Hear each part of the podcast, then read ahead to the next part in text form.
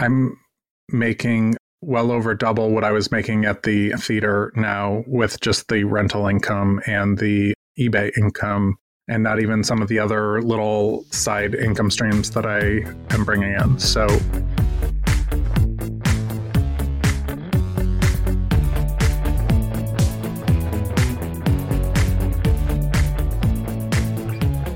Welcome to the FI Show, where you get a behind the scenes look into financial independence. Here's your host, Cody and Justin.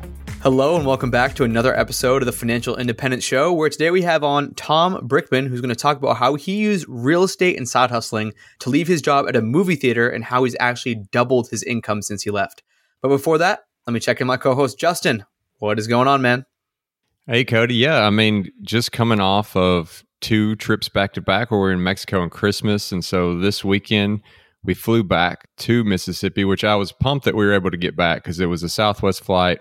And I honestly wasn't thinking too much about it. I mean, you see scary headlines all the time. And then that morning before we were going to leave, I looked at our flight route and realized that our flight from Memphis back to Dallas, which was, you know, part of our connection, had been canceled four days in a row leading up to that last day. So we were really uncertain that we were going to make it. We were following the flight from its origin, like where it was going to Dallas, to Charlotte, to Dallas, you know, like we were following it around the country just to make sure it was moving on time.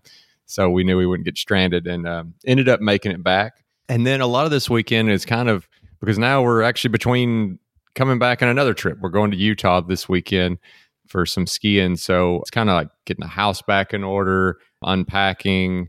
And then I also got some goodies for Christmas. I bought myself a laser engraver slash cutter.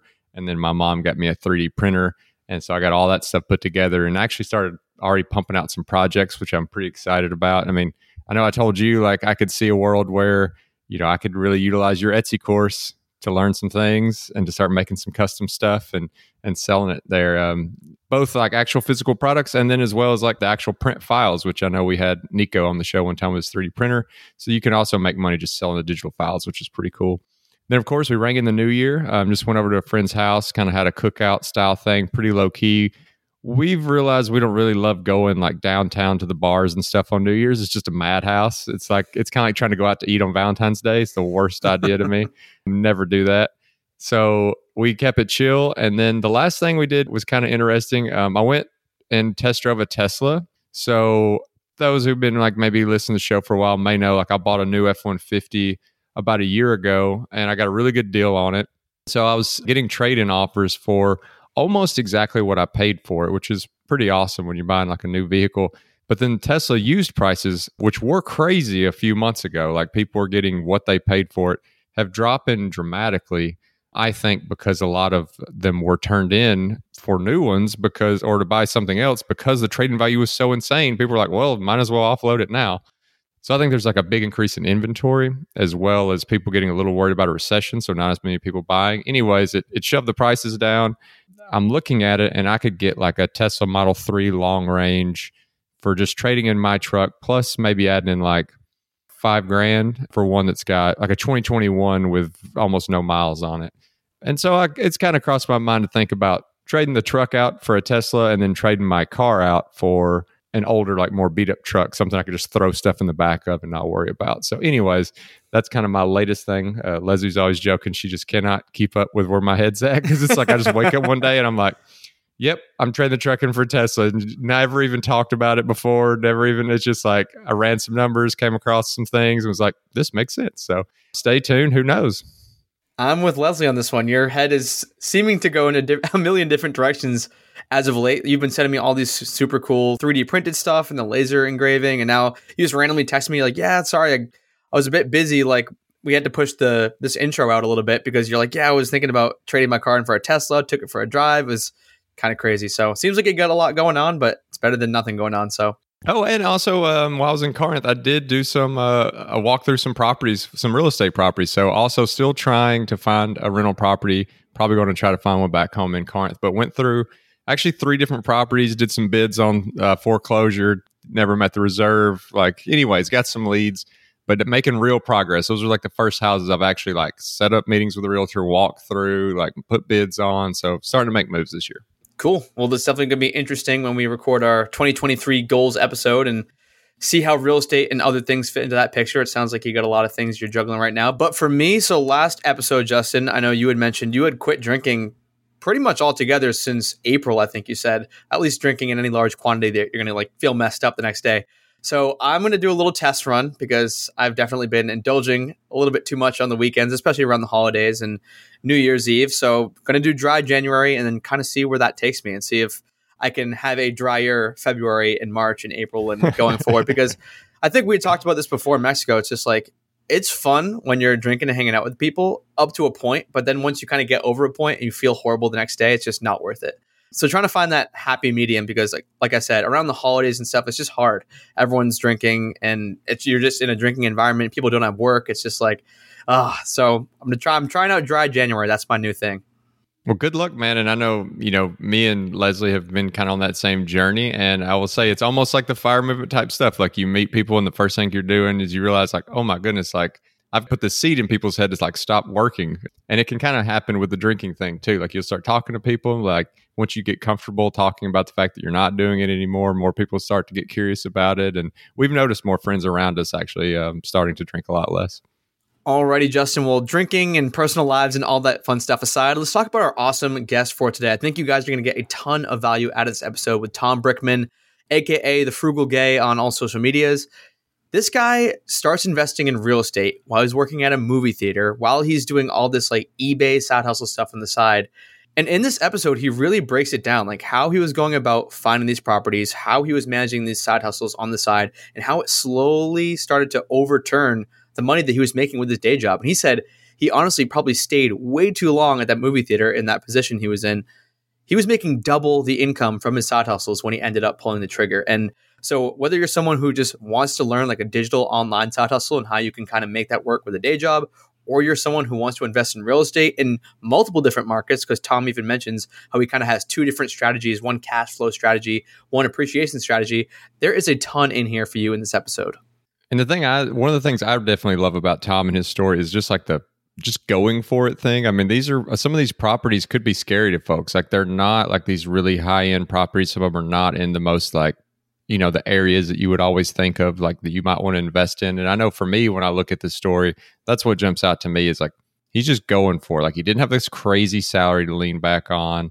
He didn't have a ton of experience. He didn't have like a, a real coach or mentor he just saw an opportunity and he took it. And then he had some setbacks early on, but he knew that it was a workable process and he just kept going and he kept building that portfolio.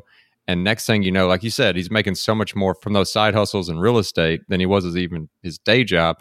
And it's just a story that's also like completely redoable. Like this is not a story where somebody has some crazy luck or they've got some inheritance or they've got some skill set that's really hard to replicate. Like this is a story that people can listen to and follow along with and recreate. And I know sometimes, you know, we have guests on that can feel like, oh my goodness, this is a really cool story, but there's no way I could ever do this. And we hope this is one you can definitely resonate with. So whether you want to just go and like read the recap of the show, find links to Tom's social media accounts, or you want to take this episode and share it with a friend, you can do both of those things at thefishow.com slash Tom. That's thefishow.com slash T-O-M. Take it away, Tom. I remember being told early on that if I wanted, I have to work for it. So I got creative and I started side hustling back in first and second grade and would go help neighbors take out trash and go mow lawns and whatever I could do to generate income because I knew if I wanted it, I had to work for it. So you're doing like the normal kind of chores. I think that a lot of kids kind of pick up, but as you start to progress in high school, does anything else pop up? Is there anything that turns into like a bigger side hustle that maybe makes you start thinking about entrepreneurship on a whole different level, like a sustainable career kind of level? So, high school, I dove in headfirst, and I had two jobs in high school. I stayed busy. I worked at a deli and I worked at the Gap. The Gap was really my foundation. It kind of helped me get that first down payment for the first property. And then my entrepreneur really kicked in in college when I didn't have enough to pay for it. So I started my eBay business, which I'm sitting right now in my eBay room intentionally. And I always do this when I do calls and podcasts. I bought a shopping cart full of diesel purses that were $1.50. I remember asking the cashier, I'm like, are these really only $1.50? And I just pushed the whole cart up to a register and bought them. And eBay didn't even have buy it now at the time. There were two colors in there, and I would sell them every week one of each color because I didn't want to compete with myself and I'd sell them for 60 $70 a piece. And that was the beginnings of what I do and how I started. And I mean I sold enough purses to pay for a semester of college and some books so it was a very successful shopping trip that day. That was the wheel rolling right there. So before that, it sounds like you said the gap was like part of the funding for your first down payment in high school for a property. So what kind of education were you getting at that point? Because I know me in high school, I was not thinking about putting down payments on rental properties.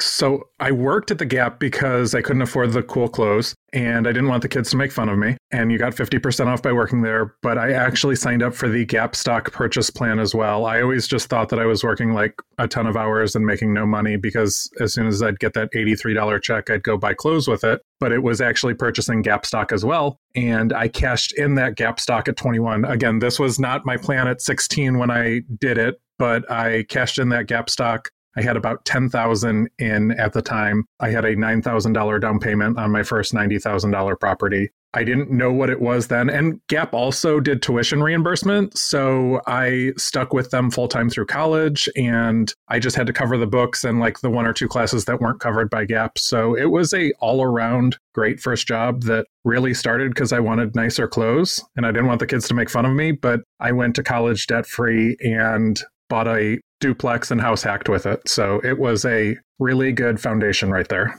Yeah, that sounds like a pretty awesome little hack that you fell into. And when you ended up cashing that out, doing the down payment on the first house, for most people, that takes a lot of guts, especially in your early 20s, to get into buying something like a property. Although maybe you only had to come up with that down payment, a $90,000 bill that you're signing up for is still like a daunting ask for someone who's, you know, in their early 20s. So what gave you the confidence or what pushed you to do something like that? I was so ridiculously clueless, like the movie Clueless. Like I didn't even know what I was signing. So I bought this first one at 21 and it went so well. And I struggled a little bit because that was all the money I had. I was a very broke college student when I bought it. And then I'm like, well, this went well. I'm going to buy another property over in Cleveland. So at 22, I went and signed up for another property in Cleveland. And that was a disaster. So it wasn't that I had a ton of confidence. It was I was clueless and I didn't even know what I was doing. And then when I bought the next property in Dallas in 2009, it was like night and day because the financial crisis happened. And I'm like, the last two properties I bought, I signed a couple of papers. They handed me the keys. I mean, I remember the second one, I was like doing the application on closing day. They were filling out the application as we were sitting there. And to go from that and then go to 2009 and I had like an underwriter scrutinizing like why I spent so much at the 99 cent store, I was terrified at what was going on. It probably slowed me down a lot because I was so cocky with number one and number two. And I held number two that I lost money on every year that I owned it for 10 years. And then finally in 2015, I bought it in 2005, sold it in 2015. I had to write a check for the difference because it had fallen in value so much in 2008 and 2009. I was like relieved because I didn't have to lose any more money on it. I didn't make that mistake again. So whenever someone DMs me and they're like, "Do you want to go to Cleveland?" I'm like, "I want nothing to do with Cleveland. I don't care if it's the best deal ever. I am not going back because I've been there and I've done it and I'm not doing it again." So what was happening in the interim just to, for the timeline's sake? You buy that first property, it sounds like 2004. The disaster in Cleveland is 2005. You don't buy your next property till 4 years after the disaster house in 2009. What were you doing in your day job? Like, what did it look like on, I guess, in terms of side hustles? It sounds like you have this eBay thing rolling, but real estate was on a pause. Just kind of curious if we can paint the full picture there. eBay was always my background and my safety blanket. That's what I call it at this point. I can list or do as much or as little as I want. But in 2006, I took a job with a company in Texas at a movie theater and I left the gap. And they're like, you go to Texas for six months, we'll move you back. And that never happened. And I've been in Texas since because rents were high. I'm like, I can't believe that people are paying $675 and that's what it was back then. And I'm like, I want to buy a house here and I want a house hack. And again, I didn't even know it was called house hacking. I just knew that if I got a roommate in the second bedroom, that could cover half of my mortgage. And I had done that already the first two times. And they're like, you have $17,000 in credit card debt. We're not going to give you anything until you get your ducks in a row. So I didn't have a ton of resources. I worked a lot at the job that I took. So I just started working at Ross, Dress for Less, and I would go over there a couple days a week. And as soon as I would get that check, there was a Citibank across the street. I would go and hand them my full check to pay off my credit card debt every two weeks. And it took almost a year. And I know that's by today's terms, people are paying off 17,000 crazy quick, but that's what it took. So in 2008, I was actually just cleaning up the credit so I could buy that fourth door. And like you said, some people's stories are, are different where they're paying off like huge amounts of debt, like really fast, whatever. But everybody's in a different situation. So to kind of give yours a little bit of a, I guess, a scale, like what were you making? What was your income that year? So I know I started at the theater at 32,000 and I don't know what they paid me at Ross, probably $7 an hour, $8 an hour, somewhere in that vicinity. I did have like a little side hustle where I would go out to the flea market and I would talk to vendors and I would find out what they need. And then I would go shop through the flea market and find the items that they were looking for, bring them over to them, sell them for a, a slightly higher price. And then that was a little hustle that I would do back then. But that was besides Ross and the rentals. And the one in Cleveland was just draining me every month. That was where I was at with the money wise. In terms of income breakdown, so at this point you have four doors. You're doing this eBay thing. It sounds like you can turn it up and turn it down based on how much volume you want to do and how many items you pick up, et cetera, et cetera. What percentage of your income was coming from like the movie theater and the Ross versus these side hustles, like the real estate and the eBay stuff? That was probably 80%. And then if I did the flea market thing or I did some great sales on eBay, that would supplement whatever I was falling short because I had dug myself into a credit card hole in college after I bought those first two properties. Like, I'll never forget when I had that one in Cleveland and the hot water heater went out. I'm like, I don't have $900 to fix this. And you can't tell that to a tenant. And I bought junk too. Like, everyone wanted a DVD player back then and all that kind of stuff. So I charged up my cards. Yeah, I would say 10 to 20% were side hustle. And then the other 80 were Ross or the movie theater.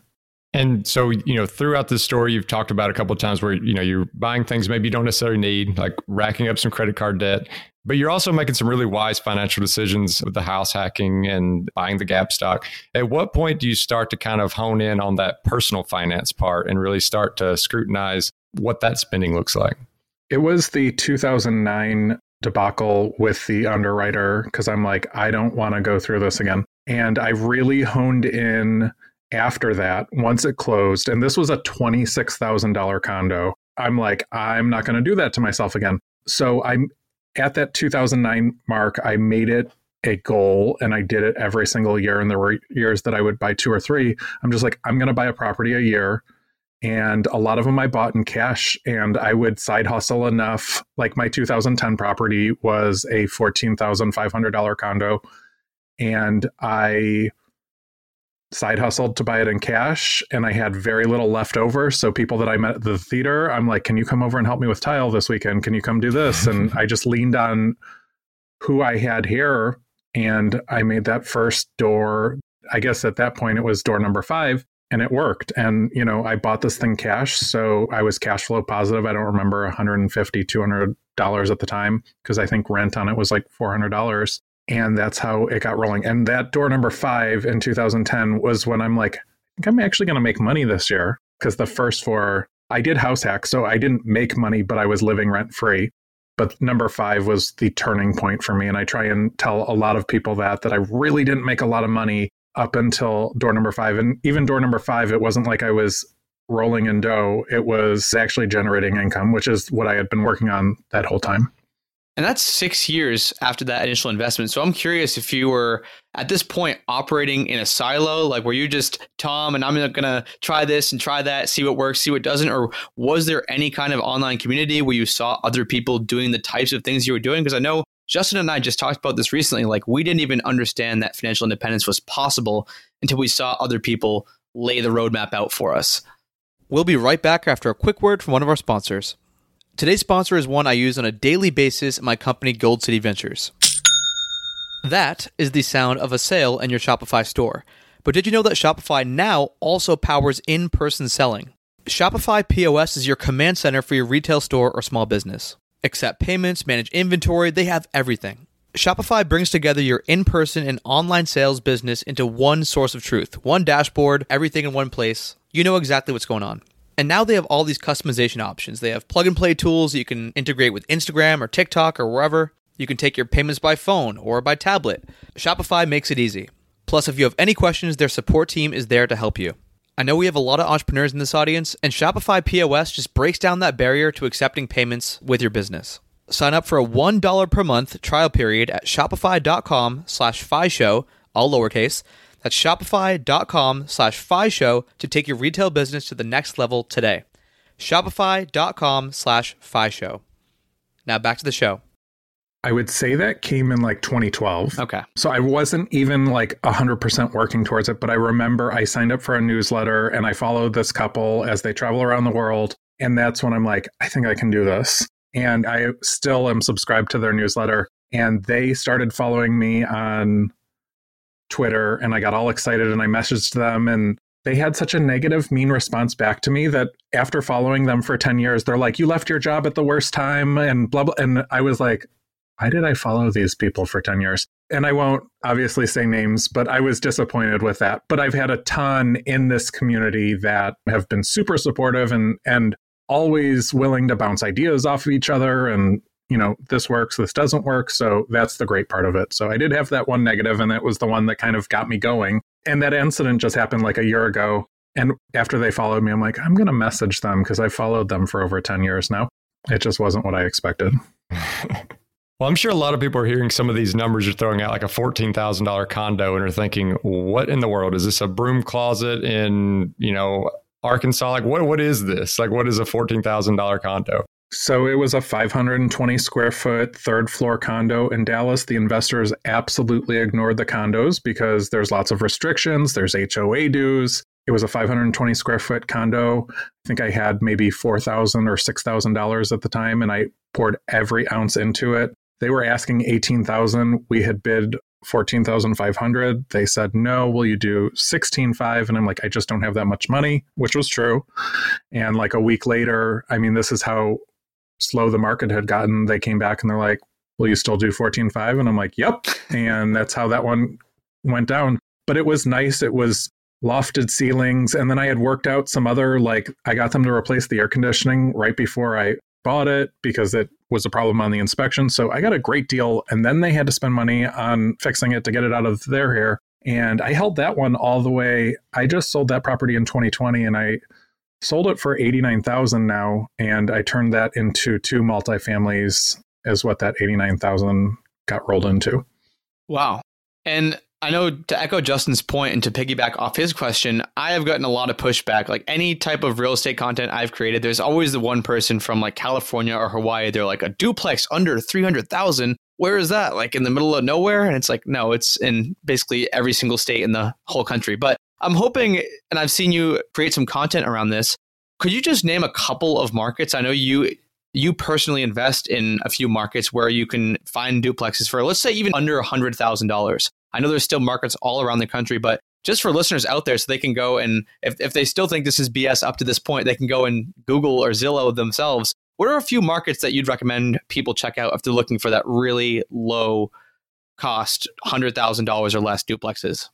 So I think that this is really important. I do invest in Toledo, Ohio, and I do invest in Dallas, Texas. And Dallas, Texas is almost all appreciation, and I make almost nothing. And then Toledo, Ohio is like zero appreciation but I cash flow on those properties. So that's the two types of markets that I'm in, and I'm in both intentionally. So if something goes bad in one, I'm covered in the other, and vice versa. And Toledo, Ohio is one, but I've brought a lot of investors with me, and I've seen it start to tighten. And I call it a mispriced market because you can get a great, solid 75,000 to $125,000 duplex that cash flows, that you're collecting $1,400, $1,600 in rent a month. Youngstown, Ohio, there are pockets in Indiana that have lots of opportunities. I was looking with a client recently and we were looking in Oklahoma. So there are lots of opportunities. I stick with where I'm comfortable. So when I get a DM and they're like, come to Kentucky, I don't know the Kentucky laws, I don't know all the ins and outs. So I've stuck with these two states that I've been in and I've had professional leases done and I know what the laws are here. And how to run my business here. And like you just said, there are tons of opportunities if you go into Illinois, if you go into upstate New York, if you go, you know, for these multifamily $100,000 range properties that you can make money on. It's just important. Like right now, if I tried to buy a duplex in Dallas, it's going to be in the four to five hundred thousand dollar range. You're obviously not going to cash flow on that with what your rents are. But when I go towards Toledo or Youngstown or any of those, I am not going for that appreciation that I get in Dallas. I'm going for the actual cash flow. Well, you mentioned like, hey, these are the two spots that I know, but from the story I've heard, I don't think you ever lived in Toledo. I did actually. Oh, sorry. Yeah, the first one was a house hack. I lived upstairs in the ugly unit and rented out the downstairs. And I did it because I didn't want to pay a high rent and my mortgage was $738 and the downstairs tenant paid 600. So I'm like, I can live here for 138 bucks. That's how I ended up back in Texas. So that was how that one started. Well, I guess to say it in a different way, like, is there any markets that you've looked at that you actually would consider getting in that you've never lived in? I guess for people who don't live or have never lived in a market that's small like that, what's the things that they can do in order to get comfortable finding one of those like lower point of entry areas?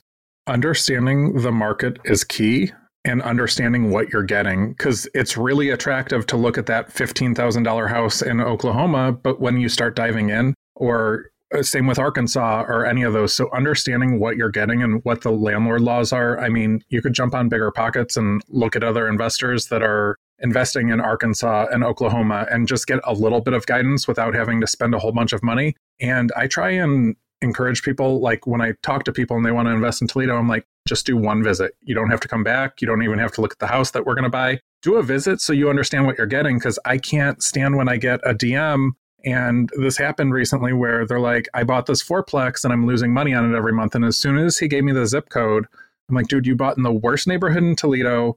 And number one, nobody wants to live there. Number two, nobody wants to go over there and do work because their car is going to be stolen while they're doing the work. You bought doors to buy doors. You didn't buy doors to produce income. So I'm at that point where I'm trying to buy nothing that I wouldn't live in. Obviously, I don't want to live in all 21 of mine. And there was a time I bought a crack house at one point and I would not live in it. And it's no longer my house anymore. That's key too, because you can see these inexpensive properties and low points of entry and you're like, oh man, I want to collect rent on this. I can get 700 bucks. But if it's that rough house that nobody wants to live in anyway, then you've just wasted that low point of entry money and you're going to be in the same spot where you're not really producing any more income. And other than actually visiting and getting to that zip code and realizing this is the dumpiest neighborhood I've ever been in. I don't feel safe walking around. Are there any other metrics or types of things you can look up from afar, like whether or not there's a Starbucks in the area or like things like that that can give you a good proxy as to whether this market's worthwhile? I can't do the Starbucks, and I'll tell you why. Oak Cliff is one of the hottest neighborhoods in Dallas, and it has like no Starbucks but it's just blown up over the last 10 years. And if I ignored it because of the proximity to Starbucks, I wouldn't have made the money that I made. So I can't do the Starbucks, but I can say there is a very rough zip code in Toledo and the city's spending money there and they're redoing parks and that. So I pay, I don't know, $40 a year for a digital subscription to the newspaper because I want to invest in that market. So I'm up on, okay, the city's spending money over here. Other metrics that I use, rentometer. Like I got a DM recently from someone and they're like, my tenants want to move out because they said that I'm charging too much in rent. And as soon as he gave me the address, I'm like, dude, you're charging like 400 more than what you should be charging. I would want to move out as well. And he's like, well, what would you do? Should I just sell it? It's that panic of an inexperienced investor who got lucky and got them to sign a lease. And two months in, they're like, wait a minute, why are my neighbors charging 1600 and you're charging me 2100? So I think the more you know, the better. And again, when I bought a commercial building, I could not figure out a way to get financing on it. And I went into the community on Bigger Pockets and I found other investors in my area. And they're like, I did this. And I'm like, oh, I have a paid off property. Let me try that. And sure enough, I was able to pull money on another existing property to buy the commercial space without actually putting a loan on it, was able to fix the property with the rest of the money. And then I was able to go back to the bank once all four units were rented. And they're like, you own this property free and clear? And I'm like, yes. and got a loan on it super easy. And I was talking about this today. Building a team is so important, and you can start building a team before you even need it. And if you guys are okay, I'm going to tell this story because it's just happened today. I bought a house in August. I bought it in the neighborhood that the city is doing a lot of work on. I have been running in circles trying to get an electrician to go out. I needed to have an electrician go out and certify it. And do some work before they would turn on electric. So I've had no electricity for a couple months now. And finally, I got someone to respond to me, but they had no reviews and they gave me a $7,000 estimate. And I'm like, when you're doing a $15,000 renovation and you get a 7,000 estimate, you're like, so I had a neighbor of another duplex years ago that I was always friendly with, always sent him a Christmas card. And like as a stretch last week, I just texted him and he had moved away. And I'm like, Are you still doing electric? And he's like, Yeah. And I'm like, Can you look at this for me? And he's like, Of course. And he got over there. He did the repair today. He's like, Send me 600 bucks. It was 500 for that and 100 for ga- gas. And I sent him 800 because I'm like, that's ridiculous that you're only charging me 700 and my other estimate was 7,000. And that was just like a contact that I made when I bought that duplex. I gave him my card. I would send him a Christmas card once a year. And I'm like, hey, I live out of state. If you see anything going on here, just shoot me a text. And even though I hadn't spoken to him in many years, it was one of those that really worked itself out because I think I was at that point where I didn't want the project to continue to sit and I'm just going to pay someone $7,000 to do it. But because I had built a team, and he's not necessarily even on my team, he was just a contact that I met next to a property that I bought. It worked itself out. And I think that that's one thing that people struggle on as well. If you find a great deal and you don't have anyone to do the work, it's not really a great deal because it's going to just sit there and continue to cost you money. And that's what was happening with this house with me. Yeah, I think me and Cody are like just such huge proponents of networking in general, whether it's like, you know, most of the time when you get a new job, it's because you knew someone at that company. In this situation, like just the fact that that person knew who you were, even though you're not close, you're not keeping a ton of contact, made all the difference in the world. And speaking of like the team that you built with these houses, and as you acquire so many doors, are you still trying to do any property management yourself, or are you factoring that in? I self manage the seven in Dallas, and then I have two property managers on the 14 doors in Ohio. And one of them is in house intentionally, where they work for me and I have to delegate projects to them. And one of them is a third property manager on a couple doors. And I do the two for a couple of reasons. I can kind of keep the other one in check. So if one starts to not work out, I can switch gears. And that's worked well for me because it also kind of keeps both of them on their toes because they don't really want to lose the contracts Going back to how other people can maybe replicate some of your success, I know we talked about the Starbucks metric isn't a great one for you and you wouldn't have made as much money if you used that. Are there any other maybe numerical metrics that you look for? Like I know a lot of the really popular ones are like the 1% rule. It sounds like you're way over that, especially with all your Ohio properties. Or are there just any other sneaky fees or like things that, you know, a $70,000 property like maybe would have that uh, a 400,000 property wouldn't? I mean, it's case by case. And I'll just tell you this story. I have a $440,000 house here in Dallas, and it generates the same income as my $26,000 house in Toledo. The same amount of money every year is made from opposite sides of the spectrum. So when I look at these, obviously, right now, if I tried to buy that house at 440,000, I wouldn't. It just wouldn't cash flow. But I bought it as a hoarder house, and I fixed it, and I was 220 into it versus 440, which it is today. So I look at every deal as a case by case, and then I look at the county gives a grade to a neighborhood. And just yesterday, I had a client texting me, and she's like, "I want to look at this house. It's a B minus." And I'm like, mm, "That doesn't sound right." And as soon as I went to the county website, I'm like, "No, it's a D plus. We don't want to start here." So that's a metric that I typically use. Our neighborhood grades. I would never encourage a first time investor to go towards that D plus property. That $26,000 house that I have is a D plus house, but it had a Chrysler Jeep plant down the road. So when I put it up for rent, I had like tons of applications. And it was just one of those that everything worked out on it. And I have a really good tenant because I had tons of applications. And for a first time investor, even though I had good luck there, I wouldn't tell you to go in there. So I try and take into not just the numbers, not just the 1% rule, but what's the city doing over there? Is there growth? And that's it. You know, Toledo has had a small decline consistently s- since the 1970s, but because of that, investors have stayed away and that's why I call it a misrepresented market. Well, speaking of the tenants, like you found that great tenant, I think that's the name of the game, especially when you start to scale. And if you're going to be managing some of them yourself, is having good tenants that don't cause you headaches and also you don't have a ton of vacancy. So, what is it that you're doing to kind of qualify tenants and do what you can to get the best person possible in there? Typically, and I found this out on that $14,000 property, when you make it nice and a little bit nicer than everyone else around, you can be a little bit more selective. And I've always tried to make my properties nice and stand out. And back then, it was like I would put a Bluetooth speaker bulb up in the ceiling and they could do their Bluetooth from a speaker bulb. And that was the coolest thing 12 years ago. And I could get a little, you know, 20 extra dollars a month in rent because I have these Bluetooth speaker bulbs. So, what am I doing? Differentiating myself with a little bit nicer amenities. Always, even in the $26,000 house, we did spend a little bit extra money to make sure that it showed well, it looked nice, and somebody wants to live there. And that's where I bought a property in May from, I would call them a slumlord. And I could not believe that he had a tenant living in it two months prior to me buying it because it was just one of those that was so ran into the ground and no maintenance and falling apart that I'm like, I can't believe somebody lived in this and paid you $700. And I was just sitting at that closing table as I was signing the paperwork and I'm like, I wouldn't tell anyone that you let that house be yours. And the more I get into this, the more I see there's a lot of times where a lot of the houses I'm buying, like that house that I was just telling you about where I had to get electric work, are properties that have sat on the market for months and months and months. They're neglected. This was a bank owned one that I bought back in August. And I'm putting them back into commission more than taking away from first time homebuyers. When I bought my primary residence where I'm sitting right now, I remember saying to my spouse, I'm like, this is the first time in my life I've bought a property that I could actually move into. And it was ugly and it needed work, but it didn't need anything. It had working electric, it had toilets, it had everything. and I've done a lot of projects over the last 18 or so years. Even the $14,000 one, I mean, we were putting toilets in. We didn't have AC for a while because we had them install the AC. So I've never bought a move in ready project. And I know I've completely stumbled off of our topic. I don't even remember what the question was, and I'm sorry.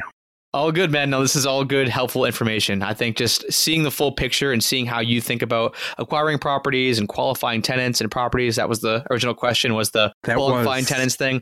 I do want to kind of get back to your story though, because I know you mentioned back in 2010 you set this goal like I'm going to buy a property per year. Did that end up panning out?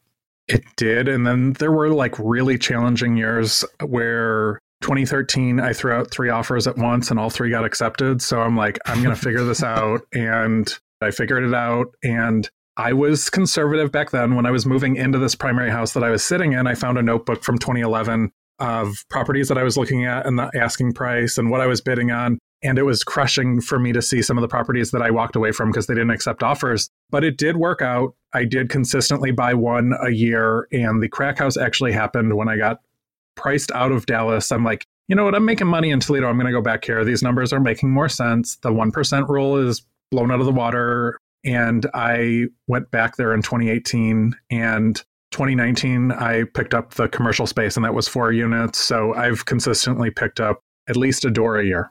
And you also like getting back to that kind of your story part. You talked about 2012 is when you started more discovering this idea of maybe like early retirement or more this community around all these different topics. So you already had this in your mind that you're going to buy one a year. You were already doing that. You're well on your way. Did anything really change once you found this larger community?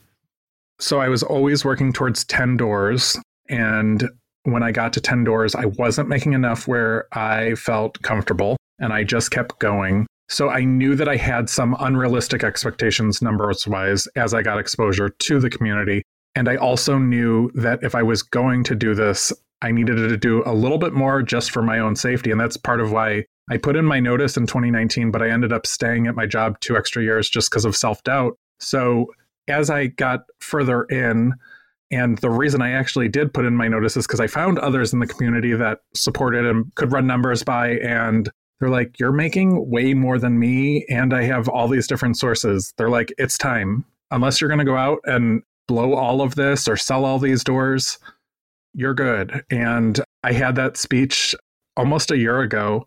I put in my notice in December of 2021, and the first week of January was my last day at work at the movie theater. I stayed there 16 years, and that in itself, when I finished at the movie theater, I was making just over 70,000 and with bonus I was right under 80,000. So I never had a great salary the whole time that I was here, but I always continued to grow my business via eBay, via however I could figure it out. I figured it out. And just like when 2013 came, I took out a personal loan to pay for that. When I bought the hoarder house, I did a personal loan. And I just knew how much that hoarder house or how much these different properties could generate. And that was always my focus. So I kept the older car that I ran into the ground and I bought a income producing asset instead of buying a new car. And that was not the norm. And being exposed to that community is what made me say, okay, it's not the norm, but there's others that are driving this 14 year old car that's beat up and they're buying real estate and they're producing income a lot of different ways that I didn't even think were possible. And so I know earlier in the conversation I asked you, I was asking about when you get that fifth door, that fourth door, you were at about an 80 20 or maybe 90 10 split day job versus side hustles. When you finally quit your job, what did the split look like?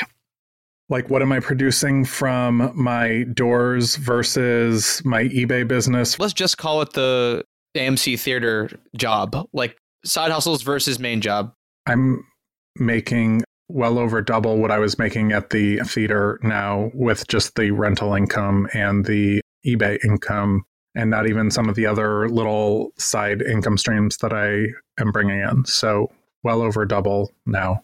And that probably was boosted by my self doubt because I just kept going and going and going. And those doors were like, I couldn't get them quick enough because I wanted to get to that comfort level. And it made no sense that I kept going, but I just did it out of self doubt. Well, that's an incredible number to get to. I mean, that's a, you know, if you're talking about double the 70, so if you're talking in that like 150, 160 kind of range for the doors plus the eBay, like those kind of side hustle businesses, I mean, that, that's incredible. And I guess my question is, is that enough? Like, do you still need one a year?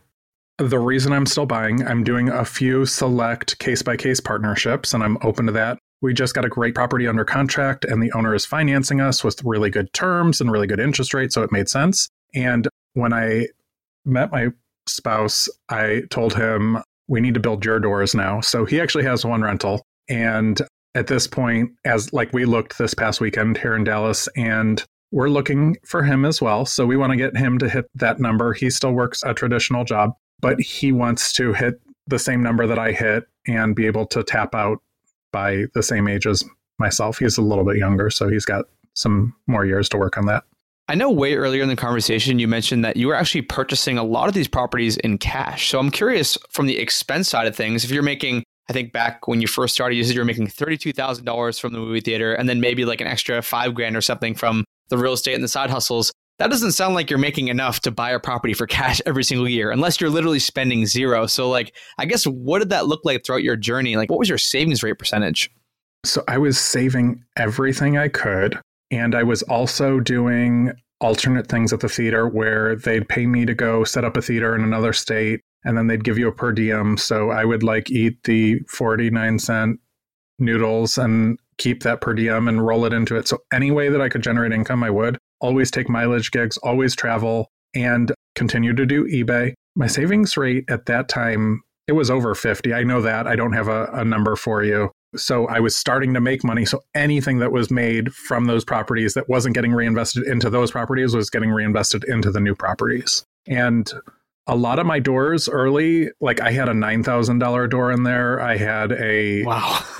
I bought one on the courthouse steps for 9,000. I bought a $12,000 one. And I was one of those also where I'd keep a $1,000 in my emergency fund and I'd spend the rest, which I don't do that anymore. But anything that I could put into real estate because I didn't want to continue with that job, I did. And I think if, you know, maybe if there's ever like a pushback on the financial independence type community, sometimes it's that. It's the going so hard. It's the eating the 49 cent noodles. When you look back on it, do you have any regrets at the speed in which you pushed for this? Do you wish you would have slowed down and enjoyed life a little more? I wish I would have sped up actually. I wish I would have went a little bit harder because I see these deals that I passed on and I know I could have hit it in 2016 or 2018 and so no. And when I was traveling for work, I went all over the country. So I wasn't skimping out on no vacations. I was actively traveling. And even if I wasn't traveling there, I'd do a mini vacation. Dallas is a great hub to kind of get you anywhere you want to go. And it's usually you can find that inexpensive ticket. So I didn't skimp on that. I didn't skimp on gifts. Whenever I have something that I couldn't sell, it ended up as a gift for a family member or something. They know that drill very well from my eBay sales. I have to sell it, like tell them this is a great product and this is why, but I don't regret the pace that I went. I wish I would have went a little bit harder. And I think that I held myself back because of that experience with that underwriter And I was just doing the cash properties because I know I passed on great $90,000 houses or duplexes back then because I didn't have that cash. So that would be my only regret. But now at this point, you're helping other people hopefully do that journey even faster than you did. So I guess at what point did your brand, The Frugal Gay, come to fruition and you started documenting the whole process and kind of showing other people what you were doing? So that started in 2014 and 2015 and got abandoned several times over the years. And when I knew that 2021 was going to be my last year working at the movie theater, I kind of kicked it into gear, started interacting with lots in the community, started connecting. I made it a goal in 2021 to go to FinCon. I connected with a ton of people there. All the podcast and press that I did in 22 was from people I met at FinCon in 2021. So it blossomed over the years. It just had a couple of false starts and then it's really started rolling in the beginning of 2021. Awesome. And I know you talked about, although it was limited, maybe like some partnerships. What does that kind of look like? How are you finding people or qualifying people if they want to get into business with you? It's a case by case. And I am in that really sweet spot where if I don't want to do it, I'm not taking it on. And I'm very flexible with terms. I went to a very large real estate account and I said, People are hounding me and they want to give me money and I don't want to take their money, but I don't want to just ignore them. And they're sending me their credit reports. And what do I do? And I'm like, You have 300 doors and I know you have a ton of partners. And I have two doors with partners pre this, and they're a very rough two doors. And it's because my partners are very inexperienced. This is their only rental property. And it was set up as a 50 50 split. But just like high school, one person ends up doing a lot of the work and everyone gets to take the credit. So I didn't want to do that. So I went to him. I went to him at FinCon this year and I'm like, walk me through the structure. How do you do this? What are you doing? And he walked me through step by step. He's like, tell him you'll take equity as a partner. Tell him you'll take a management fee. Tell him you'll do this. So if it makes sense, and like right now, I'm working with a client who lost a lot of money by just buying what someone told him when I work with clients, I always try and get them a little bit of equity when they buy their houses. So this is what I can offer you. Even if it's an MLS deal, I can find you a solid deal where you're not going to be in the hole right off the bat. And then I can help you set up your systems because I have a team. And if I have to text the guy that lived next to my duplex from 10 years ago to do the electric, I will. And that's kind of what I bring to it. So when people approach me about, oh, I want to be a partner in this state, if I can't add value there, I'm going to say this isn't a state that I've operated in. I don't know that I can do it. But when they're like, I want to invest in Texas or I want to invest in Ohio, I'm like, I know that. I can do that. And again, it's a case by case deal with those types of partnerships. Love that. Well, I did not realize that you had started your brand back in 2014 or 2015. You must have been just really hammering the networking and getting out there over the past like two or three years because I just seen you blowing up on Twitter I know you're doing Instagram now and you're just like creating so much content, so much helpful content. And for those who are listening who want to connect, who want to learn more, who maybe do want to do a partnership with you, where is the best place or places for them to connect and get in touch?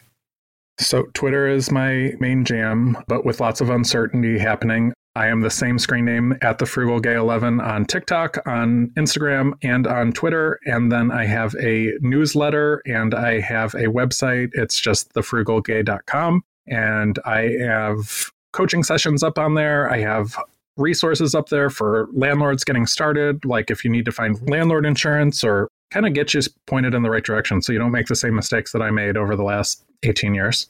Well, Tom, thank you so much for giving us some time. And although your story is like super incredible, the thing I love about it is it, it feels like one of those that more people can actually pull off. Like more people can follow along and then read, you know, kind of redo and follow along with your footsteps. So I appreciate you coming on here, giving us some time, and hopefully inspiring some listeners. Thank you for having me. Thank you again for taking the time to listen to another episode of The FI Show. If you enjoyed this episode and want to support us, the best way to do that is to leave a review wherever you listen to podcasts share this with a friend, and also don't forget you can find 200 plus episodes and all the information you'd ever want to have about these episodes over at thefishow.com. Also, don't forget to hit that subscribe button because that way every Wednesday you can have our latest episode delivered straight to your phone. Until next time.